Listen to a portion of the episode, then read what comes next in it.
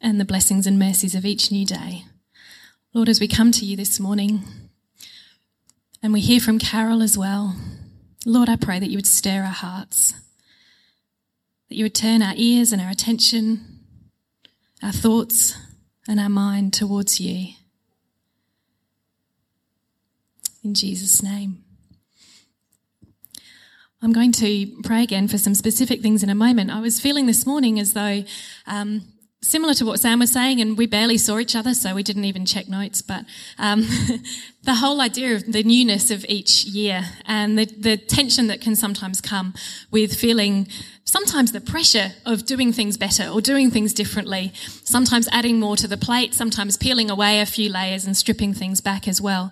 But often there are new things. Uh, I was in the car and I said to Skylar, can you quickly look for this on the internet? While we're driving, not me. Can you quickly find this verse? Because I just felt like the Spirit was stirring in me about um, a couple of things.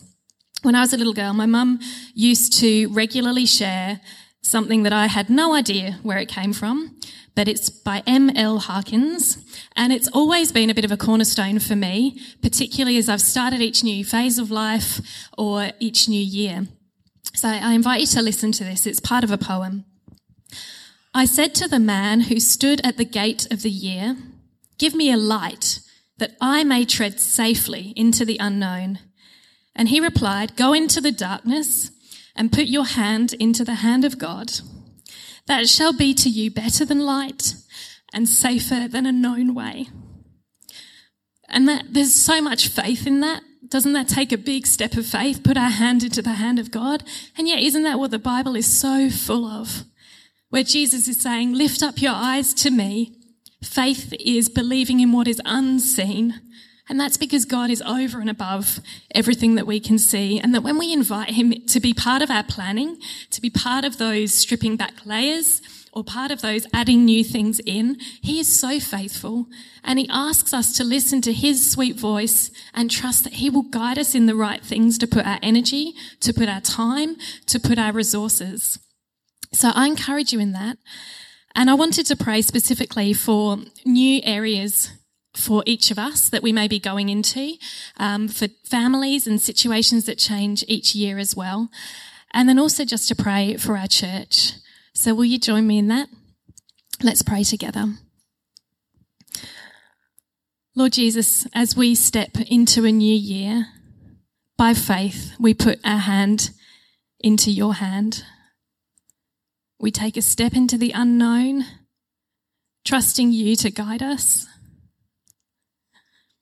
asking that you will be part of our decision making processes, that you will be the Lord of our lives. Lord, help us to hold nothing back.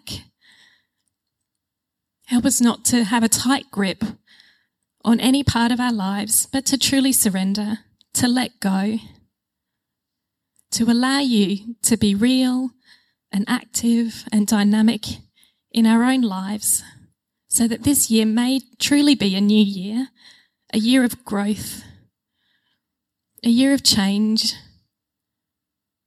but where we know that you hold us so close and that you're the one leading and directing us.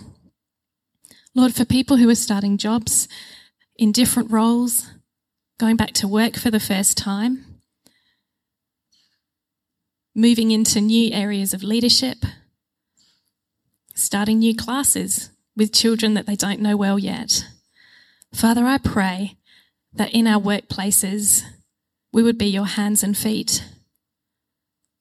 Each day, Lord, give us opportunities to share about you, to share our story, our journey, and maybe be quick to offer to pray for people, to speak into people's lives words of encouragement and truth. Lord, set our feet on firm ground so that in our workplaces we can shine your light. Lord, I pray for all of the kids who are going into new year levels and starting high school for the first time. I pray that your confidence and your peace would go before them, that you would open up new friendships, that you would make them powerhouses throughout high schools, that you would give them such a faith to trust you, to not be ashamed of the gospel, and to be a place of safety and security for their friends. For children who are starting school for the first time, Lord, please go before them. Give them confidence as they learn new things and take risks. For little ones starting childcare and kindy, we pray, Lord, that you would keep them safe and that they would know that you are always with them, that you're their closest friend. And we pray for our church, Lord, as we step into a new year, take us deeper, lead us on, and help us to trust you. And for those of us who feel like it's same old, same old this year, give us eyes, spiritual eyes, to see the new thing that you are always doing. You don't call us to be stagnant in our faith. You want us to be on that journey of sanctification, becoming more and more like you. Lord, change our heart attitudes. Help us to be outward looking, to be men and women of great faith. I'm going to read from Isaiah. This is what God says The God who builds a road right through the ocean, who carves a path through pounding waves, the God who summons horses and chariots and armies Forget about what's happened. Don't keep going over old history. Be alert. Be present. I'm about to do something brand new. It's bursting out. Don't you see it? There it is. I'm making a road through the desert, rivers in the badlands. Wild animals will say thank you, the coyotes and the buzzards, because I provided water in the desert, rivers through the sun baked earth, drinking water for the people I chose the people I made especially for myself, a people custom made to praise me. And let that be our prayer this year, that we would know that God's designed us and created us for his purposes and to praise him. Amen. Uh, it is my privilege and joy to introduce our speaker today, our very own Carol Sullivan. Um, now, I don't know if I'm going to be taking part of your intro here to kind of talk about how this all came about. Probably am. That's okay. Um, but uh, Anthony and Christy Moore invited us to a prayer breakfast last year, uh, and uh, the speaker um, kind of did something in our hearts, and did something in Carol's heart even more so. Uh, which caused her to actually seek it out even more and seek the Lord's leading in uh, in her passion for uh, particular um, outreach and how we as a church might uh, make a difference in the world that we live in. And the reason I sort of get up at, this, at the start of this rather than Carol is to sort of just say, I really feel like this really fits in with the vision that we talked about last year, uh, with how we as a church uh, should come together on a Sunday and be built up and edified in order that we can then make an influence and a difference in our spheres of influence. Uh, it's not just a, a, church on Sunday making a difference, but it's us as disciples, as Christ followers who actually go into the workplace, into the marketplace, uh, into schools, uh, into sometimes very unchristian circumstances, and actually shine our light and make a difference uh, in those places that we uh, go out of here. And so um, that was our heart's desire last year as we sort of put the, the vision forward. And, and certainly as we continue that theme running in 2020, that's going to be uh, the thing that we're going to be pushing. Um, but this, um, this message and this, uh, I guess, kind of mode of uh, living the Christian life uh, really fits in with that. So I'd really like to introduce Carol, and she's going to come up and share with us this morning. Thanks, Carol. Good morning, everyone. Just before we start, can we just pray for a moment? Loving Father, we've sung some beautiful songs to you this morning. Let the words not just be left in the atmosphere, but may they be a prayer direct from our heart to your heart. We pray that your Holy Spirit will open our eyes to the things unseen, that you will fill us with your heart and lead us in your love to those around us. Have your way here this morning, Holy Spirit. Speak to us. Let your truth break through in our hearts and minds.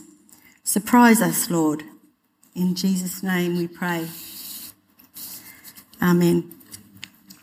Well, um, the only thing I would add to what Sam said was that right from the moment that Christy uh, invited me to go, I just had the strongest sense that this that God had arranged it, but I really didn't know the reason. Uh, but as, it was Ed Silvoso was the speaker, and he's the man who's founded Transform Our World Ministries. And as he began to speak, I was absolutely gripped by what he had to say.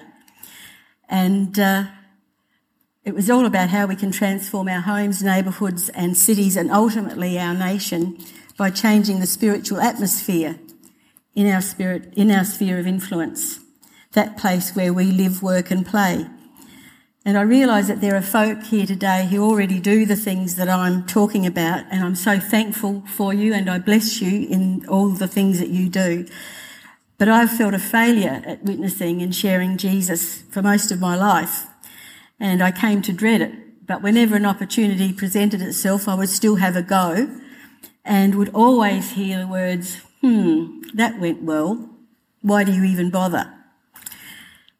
But my ears pricked up at the breakfast when Ed said that he used to be the same. So then he had my full attention.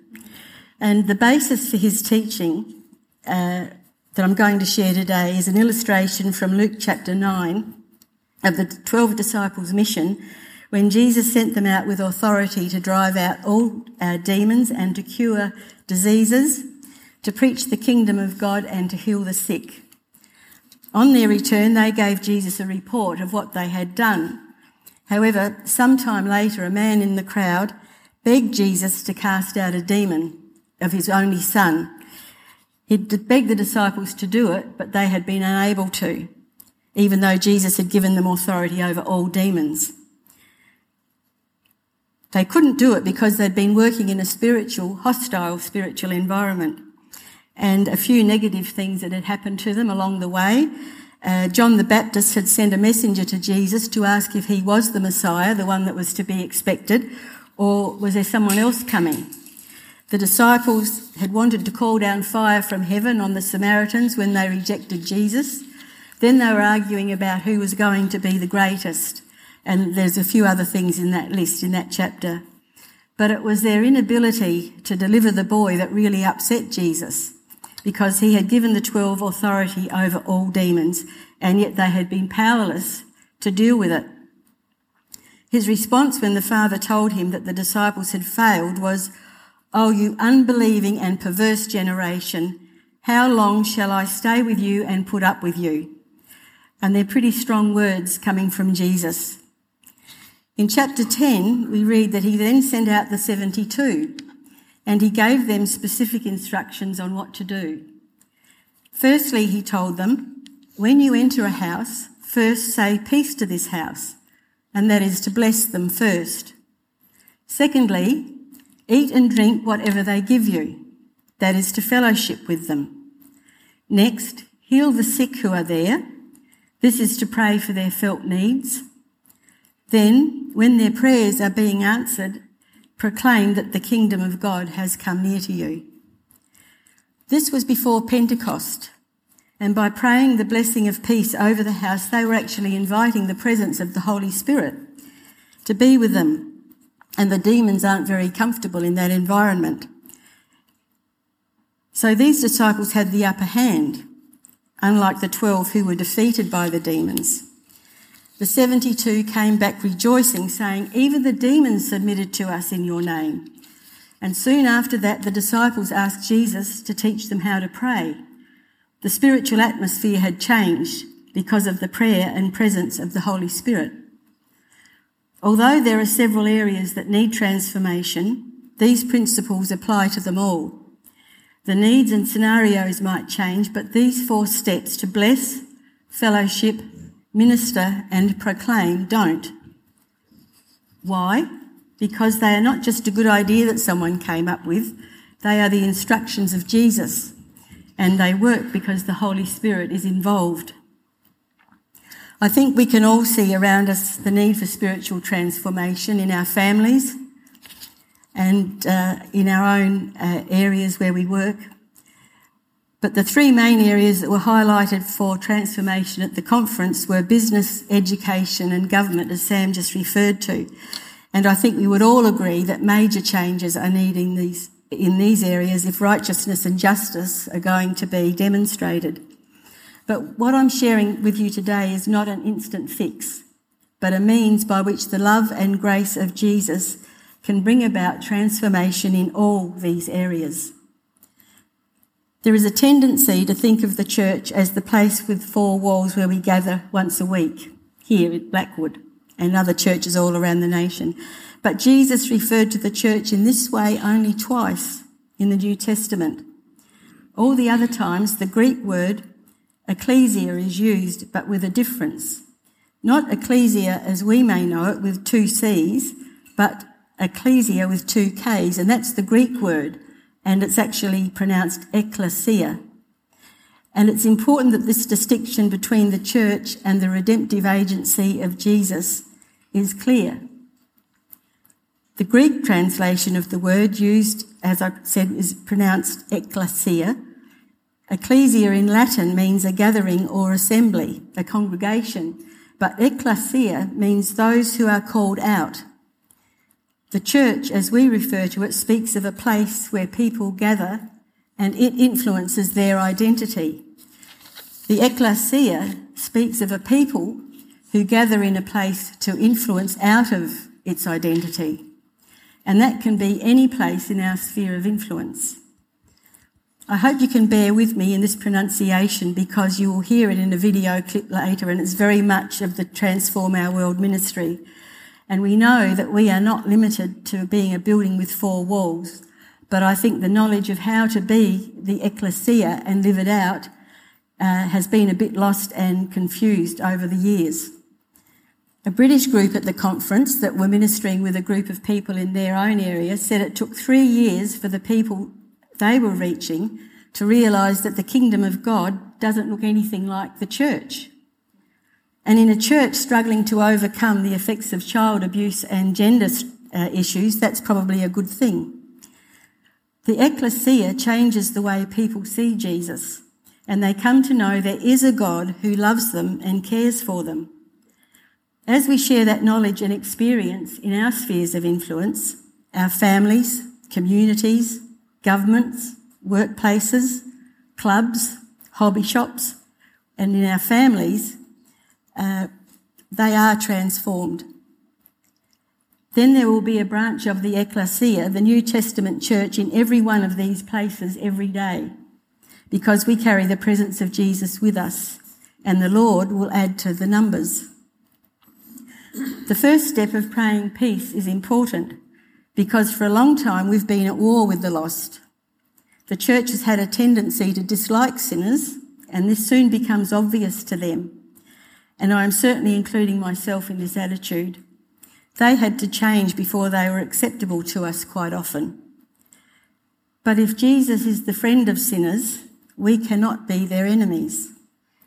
So we need to understand that the first person to be transformed is us. I had to confess my inability to love unconditionally and ask for the Lord to deal with that before I could begin to pray for my neighbours.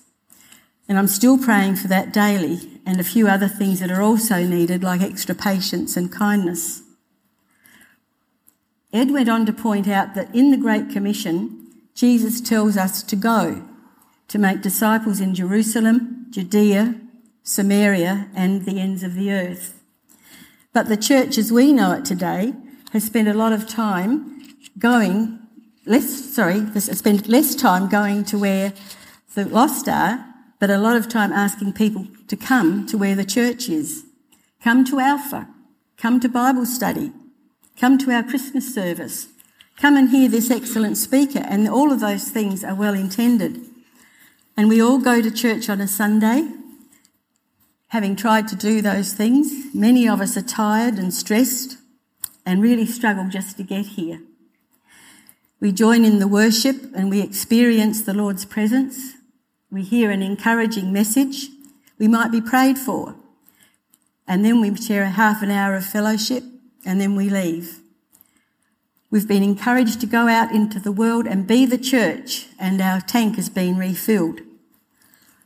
But something happens out there in the coming week because what we get here on the Sunday leaks out during the week. And we come back the next Sunday in the same condition. We need to understand that out there is also our church and it's where we worship. In fact, it really is more of our church than it is in here. That is where the ecclesia functions. That's what Jesus wanted from us. He wants us to be out there in the six days when we leave this building before we come back again seeking the lost and helping them to come to know Him. That's where we are the salt and leaven in the world.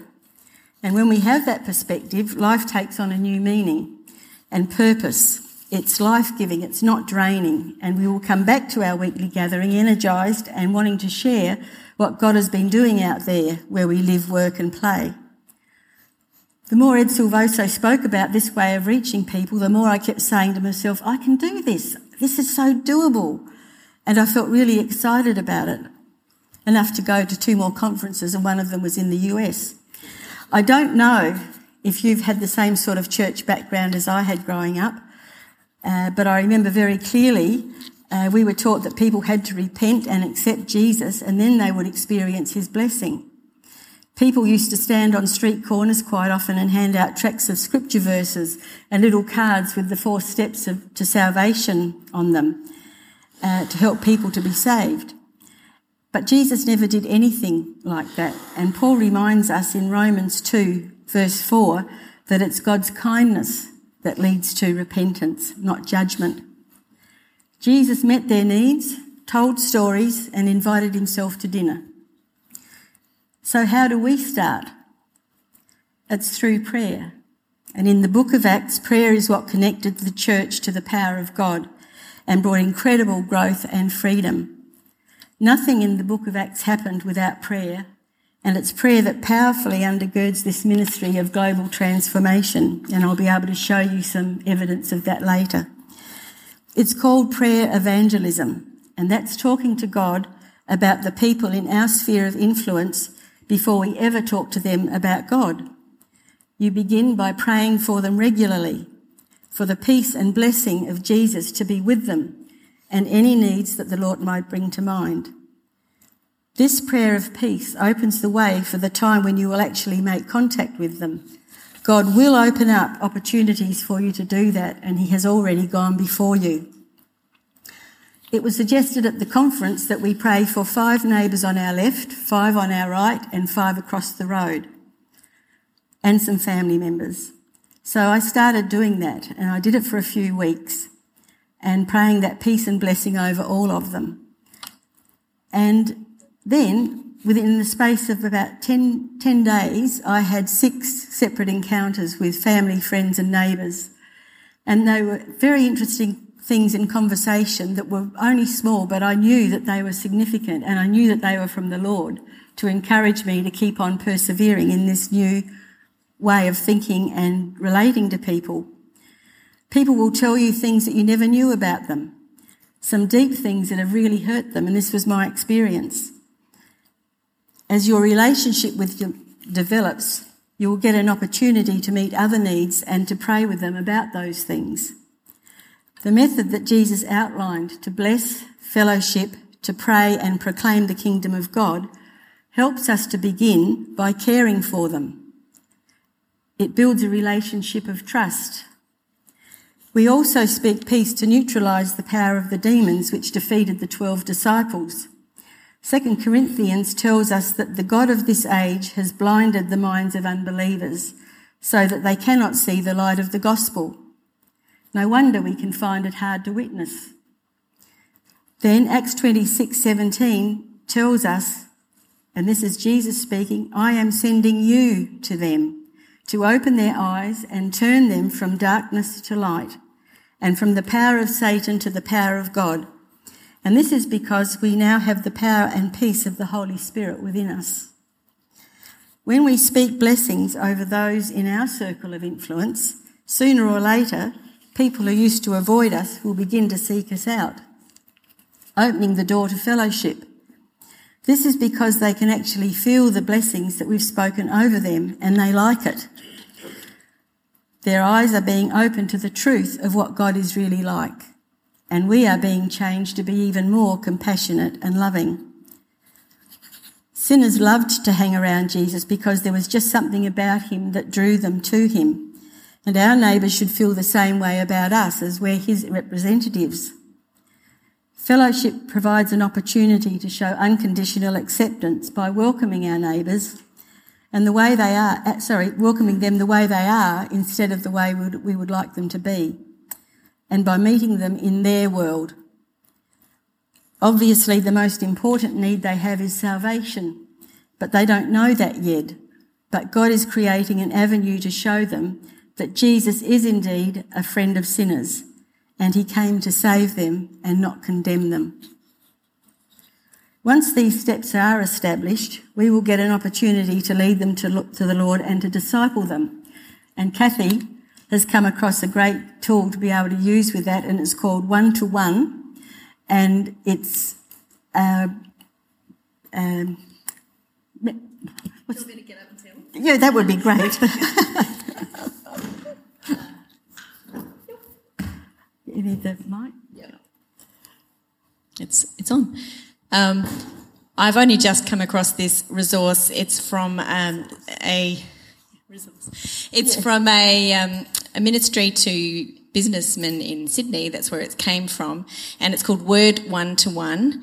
Um, if you want to look it up it, online, if you just search the words Word One to One or One to One, I think is the actual thing. Have a look. But um, the the idea is that you just go, you ask someone would they like to have a look at the Bible with you. It's, I think the guy who set it up said, you know, it's been the bestseller in the world for, since it was first published, so it must say something important. So would you like to read it with me? And they've got a resource where you can just read through the Gospel of John. It's got the text, it's got questions, it's got answers, so you don't have to prepare. You just sit down over coffee and read the first chapter with them, and then at the end of that say, "What did you think? Would you like to do it again?" Um, yeah, so I heard this guy talk about it, and I was really inspired. So I'm definitely going to look into it. And the thing that they said in response to "Would you like to do it again?" just about every one of them wanted to make another time to ask more questions and find out more about what the Bible says.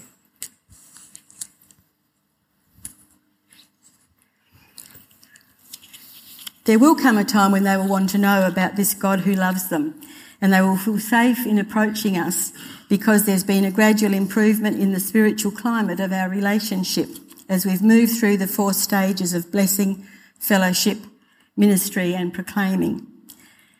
And it will happen in a very natural way and not an awkward, forced way. When we intercede for our neighbours, the kingdom of God comes near to them and we know what the kingdom of God is. It is righteousness and peace and joy in the Holy Spirit. And they will want more of it. And I have a neighbour who, um, I told, who told me that she always feels better after she has a talk to me about her troubles. And I told her that that's Jesus loving her. They can really feel the difference. Jesus highlighted the importance of this as opposed to repentance. In Luke 16, 16, he said that the law and the prophets were proclaimed until John the Baptist. And since that time, the good news of the kingdom has been preached and everyone, underlined everyone, is forcing his way into it. And we don't see many people trying to force their way into the kingdom of God today. So what are we missing? If Jesus said everyone was forcing their way into it, we have to question it and we've realised that people will press into the kingdom of God, but not the Sunday church so much. Everything that happened to grow the church after Pentecost took place in the homes and the marketplace. It was people doing life together every day, sharing their faith around the table, over meals, praying for one another, helping and caring for one another, while being taught and equipped by the disciples. When their loved ones were sick, they took them out into the street and laid them down there for Paul or Peter or whoever was coming to pass by to heal them. They didn't take them to the synagogue. And that's the way the ekklesia functioned and it exploded in its growth. In a matter of just a few weeks after the resurrection of Jesus, all of Jerusalem had heard the good news, which was incredible given the hostile environment that they would have been working in after the death of Jesus.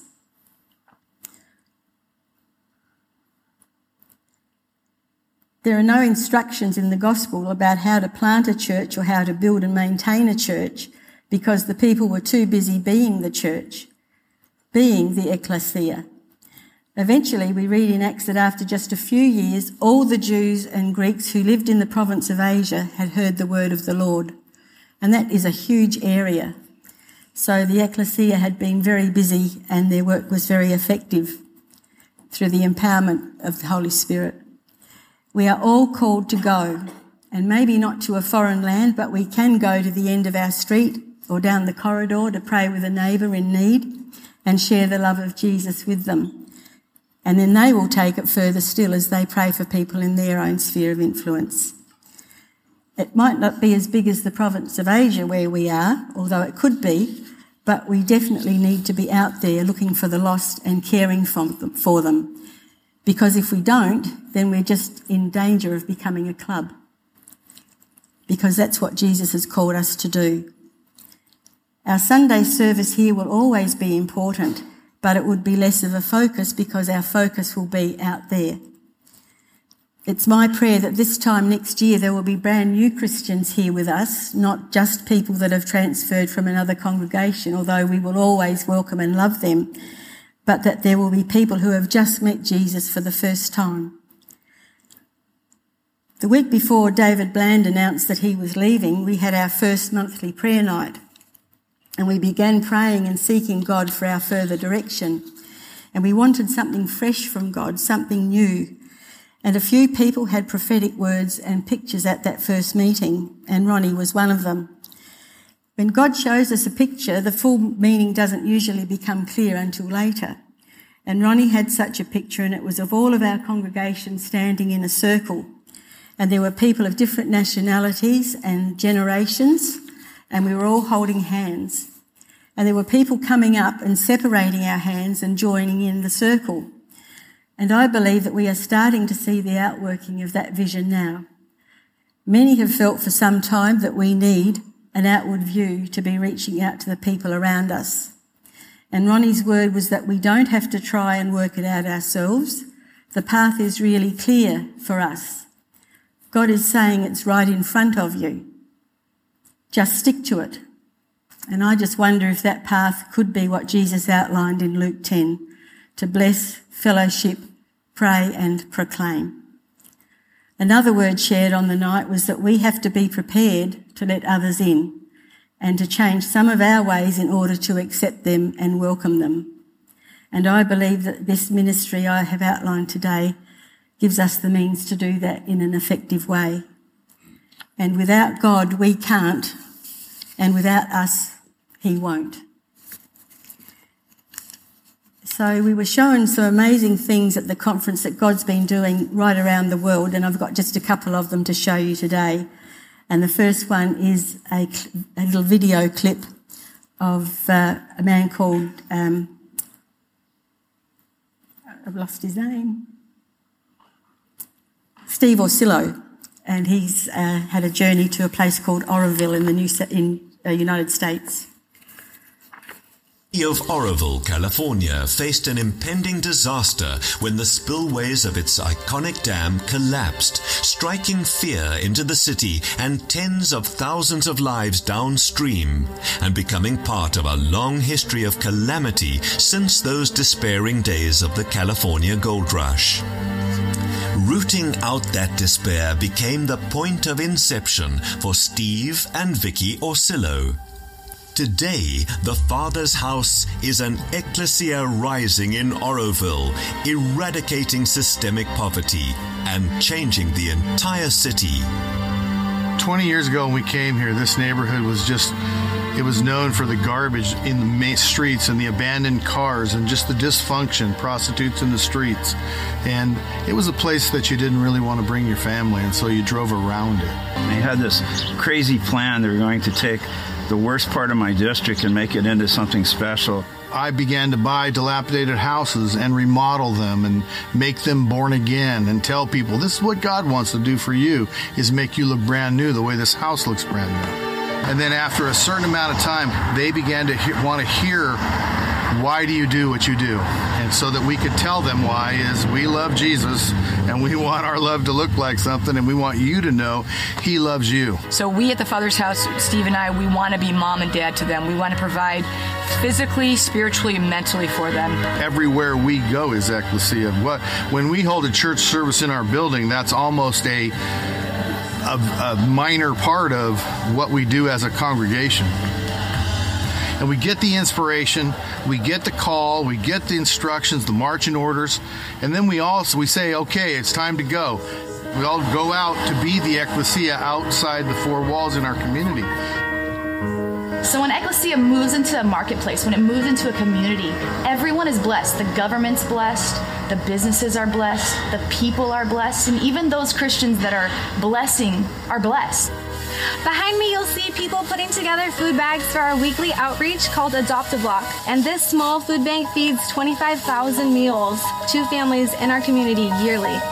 Back in again next week. Yeah, if you guys need like lawn work done, uh, Okay. Carpentry stuff. Okay. Uh, How much did you guys charge for the it's- lawn? We're, we're doing free stuff. Oh wow. So there's a whole class of people that are just castaways, and what God is showing us is it's the next great harvest, and it's the drug addicts, it's the throwaways, and um, to us they're not throwaways. Uh, they're some of those most loving, amazing people, and to those that are forgiven much, they love much. And so what we're finding are these diamonds in the rough, um, and we just love them back to life. Right on, that's good. Yeah, can I give you a hug? Uh, not too hard. Not too no hard. back I'll, pain. I'll, I'll be gentle. okay. All right, man. All righty. You don't have to be a vagrant. You don't have to be any of those things that you know people tend to call us. It doesn't take much to get you out of your home. We've started nonprofit businesses. So the goal of the business is not to gain profit. It's actually to help the community economically, um, help individuals in the community, and help community service programs around our city and around the world.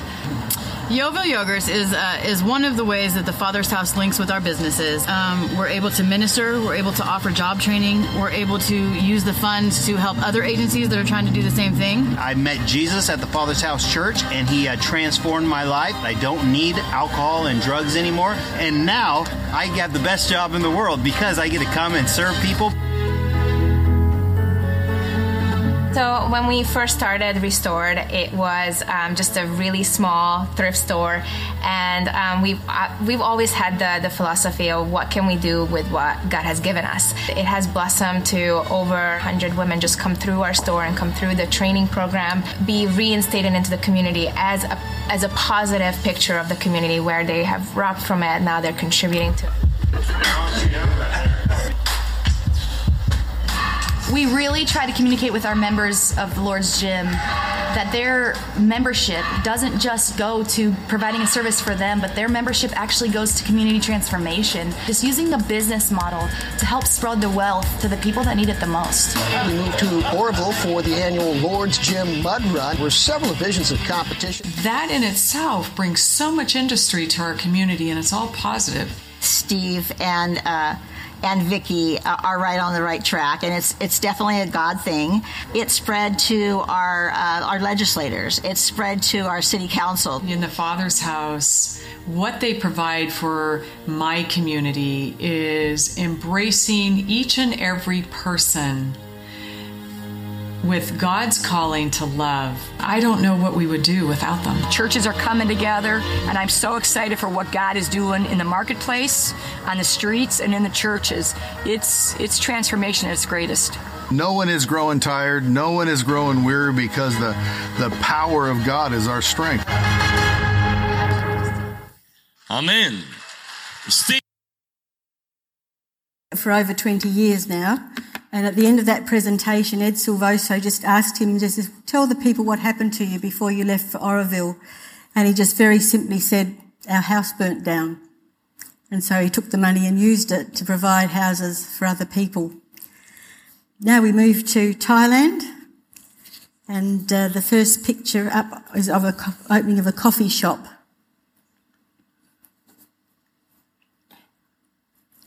And in this picture, the man on the, I had to write this down so I'd remember it.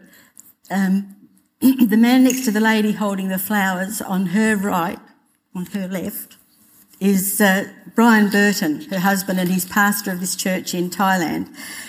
And um, they've been in Thailand doing the same sort of thing for over 20 years. And it really took off after the tsunami when they found a way of meeting the needs of the people in very practical ways. One of the things Brian was led to do was to start this cafe, which is called a Kingdom Cafe. And there's nothing in it whatsoever to indicate that it's a Christian outreach. It's just a coffee shop with an anointing of prayer over it. And the volunteers pray over every aspect of the work, from when the coffee is delivered to the store to when the cafe closes at night and everything in between. A beautiful atmosphere of peace exists and people are blessed and cared for as they come in. And there have been many stories shared and many people that have been prayed for and helped. And this photograph was taken at the opening, the official opening, and it's of all the volunteers and guests. And Brian invited the chief of police to do the opening, and he's the tall man in uniform on the other side of Brian's wife. And in his ministry, Brian has been particularly working to combat um, and eradicate corruption through prayer evangelism. And he said he invited the chief of police to the opening because the police force is the most corrupt group in Thailand. Nearly all the people in Thailand are either Buddhists or Muslims. But after the ceremony, he asked Brian, as they had a cup of coffee, he said, Tell me about God. He said, You know Jesus. Can you tell me about him? After he picked up his bottom jaw, Brian gladly did tell him about Jesus and share the Lord with him. And then the policeman said to Brian, Could I have your phone number on my speed dial? He said, Because there are often times I have to deal with problems and I don't know what to do. And when that happens, is it all right if I give you a call and you can pray for me? And there's a huge backstory to this, which I hope I can share with you one day because it's through the mayor who was also very corrupt and was led to the Lord by the ekklesia with a 70 year old lady that sells ice cream, which is another whole story. But you can be sure that since he's come to Christ and is praying for the people in his sphere of influence, he would have been praying for that chief of police, one of his employees. The next one is the picture of the shop at the end of the day when it's closed. And this is what happens that they all gather together in prayer again to give thanks to God for what he has done through the day and to pray for the people that will come through tomorrow. And through this beautiful um, cycle of prayer and serving, that there's just this fabulous uh, atmosphere that exists that just provides opportunities for encounters like Brian had with the chief of police uh, when it's covered in prayer and praise, and uh, God does amazing things. So the last one is from Canada. And uh, in Canada, they have some of the same laws as we have here. And one of them is that uh, there can be no uh, expression of religion in the public schools. So we know that religion can be kept out of the schools, but Jesus doesn't need permission to get into the schools. So he gave a group of people an idea to um, create a superhero called Captain Kindness. And they have a weekly, uh, weekly program that runs for eight weeks. And there's a little picture here. They produced a booklet that the children can work through, and it has code words and these words to unscramble, and uh, then they have to find the hidden message. So it's been very successful, and uh, they're learning that the difference that ki- kindness can make to the atmosphere of their school and their homes. And they're encouraged to be able to perform acts of kindness for their families and people in their spheres of influence too, in the schoolyard and in their families. And it's been so successful that um, a person from the school was interviewed on the radio, and uh, other schools have asked for the program to be made available to them. And many people don't know that kindness is a gift of the Holy Spirit. So when these visits are combined with the prayer of peace over the school, the atmosphere is changing, one school at a time. And people are treating each other with kindness and this response reminded me of the verse where Jesus said that the kingdom of God is being preached and everyone is trying to force their way into it. So that was what the people were doing when they heard it on the radio. So the last word to us at the conference was, you have been given enough faith to take the first step. And I said before, without God we can't, but without us God won't. So can we just have a moment of prayer before we sing our last song? Father God, we have heard the cry of your heart today that you want your loving kindness to lead people to repentance, that none should perish. Holy Spirit, we pray for your touch this morning and we ask you to move among us, Jesus, inspire us, pour out your love and ignite our faith and reveal your will to us, we pray, Lord. Amen.